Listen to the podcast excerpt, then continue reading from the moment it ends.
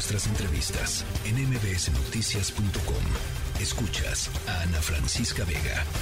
La Fiscalía General de Justicia pues ya avanza en estos temas que, que, ya les comentábamos, estos dos casos que se han dado aquí en la Ciudad de México o que tienen relación con la Ciudad de México. La jefa de gobierno Claudia Sheinbaum aseguró que ningún caso de feminicidio quedará impune. En el caso específico de Lidia, la joven que tomó este taxi en la alcaldía Iztapalapa el pasado 1 de noviembre y quien al verse amenazada se lanzó del vehículo en movimiento y falleció después de golpearse en la cabeza. Bueno, pues eh, la mandataria capitalina destacó que ya se avanza en las indagatorias.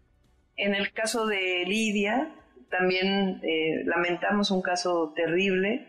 Ella iba en el taxi, se tira del taxi porque siente que va a haber un abuso y ya se está pues haciendo toda la investigación. También me comuniqué con la familia para que, con su madre, para poder pues darle toda nuestra solidaridad y apoyo. Y estamos haciendo, ahí sí digo estamos, porque es la Secretaría de Seguridad Ciudadana y la Fiscalía quienes están haciendo todo el trabajo para llegar a la justicia. Ahora, este, saludo con mucho gusto en la línea telefónica. Tengo a Alexis Pérez. Él es novio de Lidia Gabriela, este caso al que hacía referencia la jefa de gobierno. Alexis, buenas tardes, ¿cómo estás? Hola, ¿qué tal? Buenas tardes. Oye, bueno, pues eh, terrible noticia. Nos han sacudido es, con estos dos temas, estos dos casos, tanto el de Ariadna como el de Lidia Gabriela. Cuéntame, eh, ¿cómo fue que se, que se suscitaron eh, estos acontecimientos? ¿Tú tuviste contacto, comunicación con, con, con Lidia cuando sucedió eh, este, este acontecimiento? Sí, claro, mira, este, pues, me empecé a dar cuenta cuando no me empezó a responder los mensajes. Ajá. Ella, ella me, me avisa que ya va a salir de, de casa porque Sí. me quedé ver con ella que iba a ir por mí al trabajo. Ella sale sale de la casa alrededor de casi las 5 de la tarde. Este, y normalmente siempre toma este un taxi saliendo de casa, ya sea en la esquina o, o en una base de taxis, toma un taxi para, para ir hacia el metro Constitución de 1917 y ya de ahí dirigirse al lugar. Este, pues ese día ella toma el taxi, ella me, me manda un mensaje diciendo que el señor la llevó por Altamirano. Altamirano es una ruta que igual te saca a este a la dirección de- del metro Constitución de A 1917, Ermita, ajá, sí. Ajá, pero es una ruta que, que si tú la tomas como en la zona donde, donde nosotros vivimos, este, es como alejarte, ¿sabes? Ok. Entonces, lo que ¿Ustedes pasa en ya- qué zona de Iztapalapa viven? Este, Las Peñas, se llama Colonia Las Peñas. De acuerdo. Ajá. Y bueno, a lo cual este yo le yo le contesté por mensaje que sí, que la verdad luego los taxistas hacen eso, dar como una vuelta para, para cobrar más, porque a mí esto incluso me, me, me ha pasado. Sí.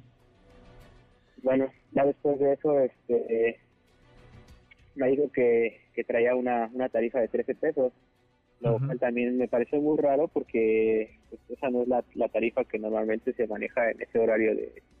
Este, ¿Qué hora día. era? Las 5, alrededor de las 5 de la tarde. Ok.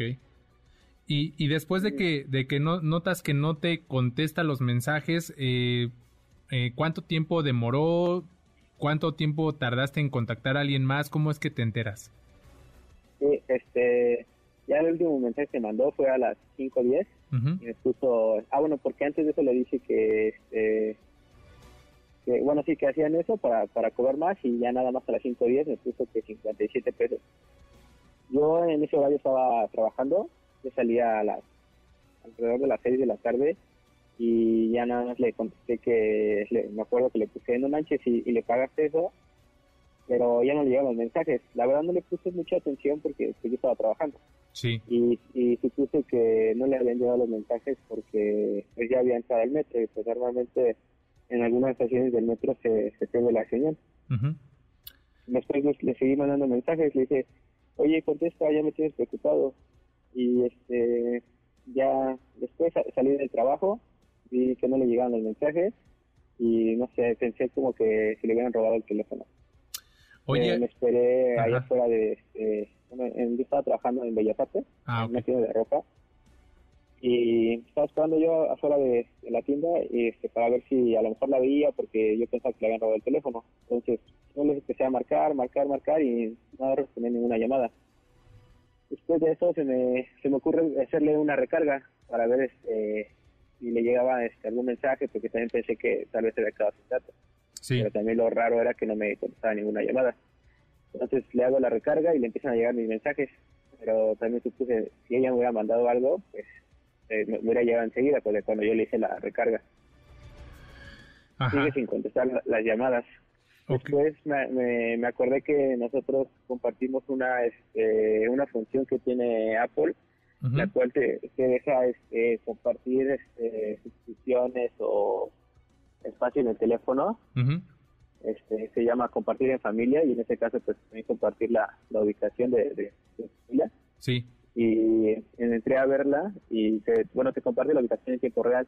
Me di cuenta que se encontraba ahí este, a unos cuantos metros de nuestra constitución entonces pues no sé yo pensé muchas cosas y me pareció muy extraño que estuviera ahí este en esa, en esa ubicación.